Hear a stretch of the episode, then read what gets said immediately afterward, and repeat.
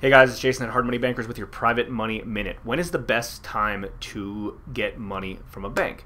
Banks love giving money to people who don't need it, and it is hard to get money from a bank when you do need it. So think about that as as you move forward. You know, we're in an environment right now that bank debt's actually pretty darn easy to get, uh, and the market's market's getting a little bit tighter. So there could be a downturn in the near future. So make sure all your investments are properly leveraged to what you're comfortable with, because it could come to a point that you may have a lot of free and clear assets, and you still may not be able to get bank debt. So again, I'm not saying go leverage up all your properties and have a lot of debt and then turn these these assets into liabilities. What I am saying is try to be smart about things. So for instance, let's say you have uh, you know you need a home equity line out of a out of a property, maybe a primary residence. Instead of getting the second mortgage just to access the cash, maybe get a home equity line just to have access to it if you need it. You know, a lot of those things are, are, zero fees. Or maybe you have some free and clear rental properties that you acquired a long time ago, or free and clear any properties that you have a long time ago.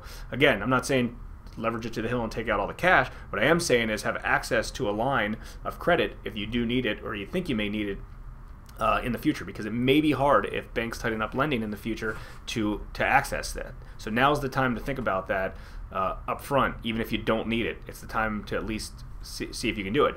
Now again, equity in a property, you can have a boom, you can have a bust. Equity is a fake number until you're trying to trade that asset and until you're trying to sell that property. So make sure on all your rental properties you, you have the right long-term debt in those. Uh, if you have ARM mortgages or something like that, never really been huge on that, especially on rental properties that you're looking to pay off in a long period of time.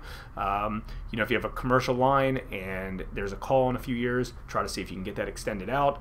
It doesn't really matter the market conditions again, in, if unless you're looking to sell an asset or sell a property. If this is a long-term hold or if this is a primary residence, just make sure you have the proper long-term debt on it so you don't run into trouble and evaluate your entire portfolio. And if there's a position to take out a line of credit that doesn't turn into a liability, I'm not talking about a second mortgage, uh, you know, a, a second mortgage um, fixed or, or, closed end. I'm talking about an open line that maybe you can access at a future date.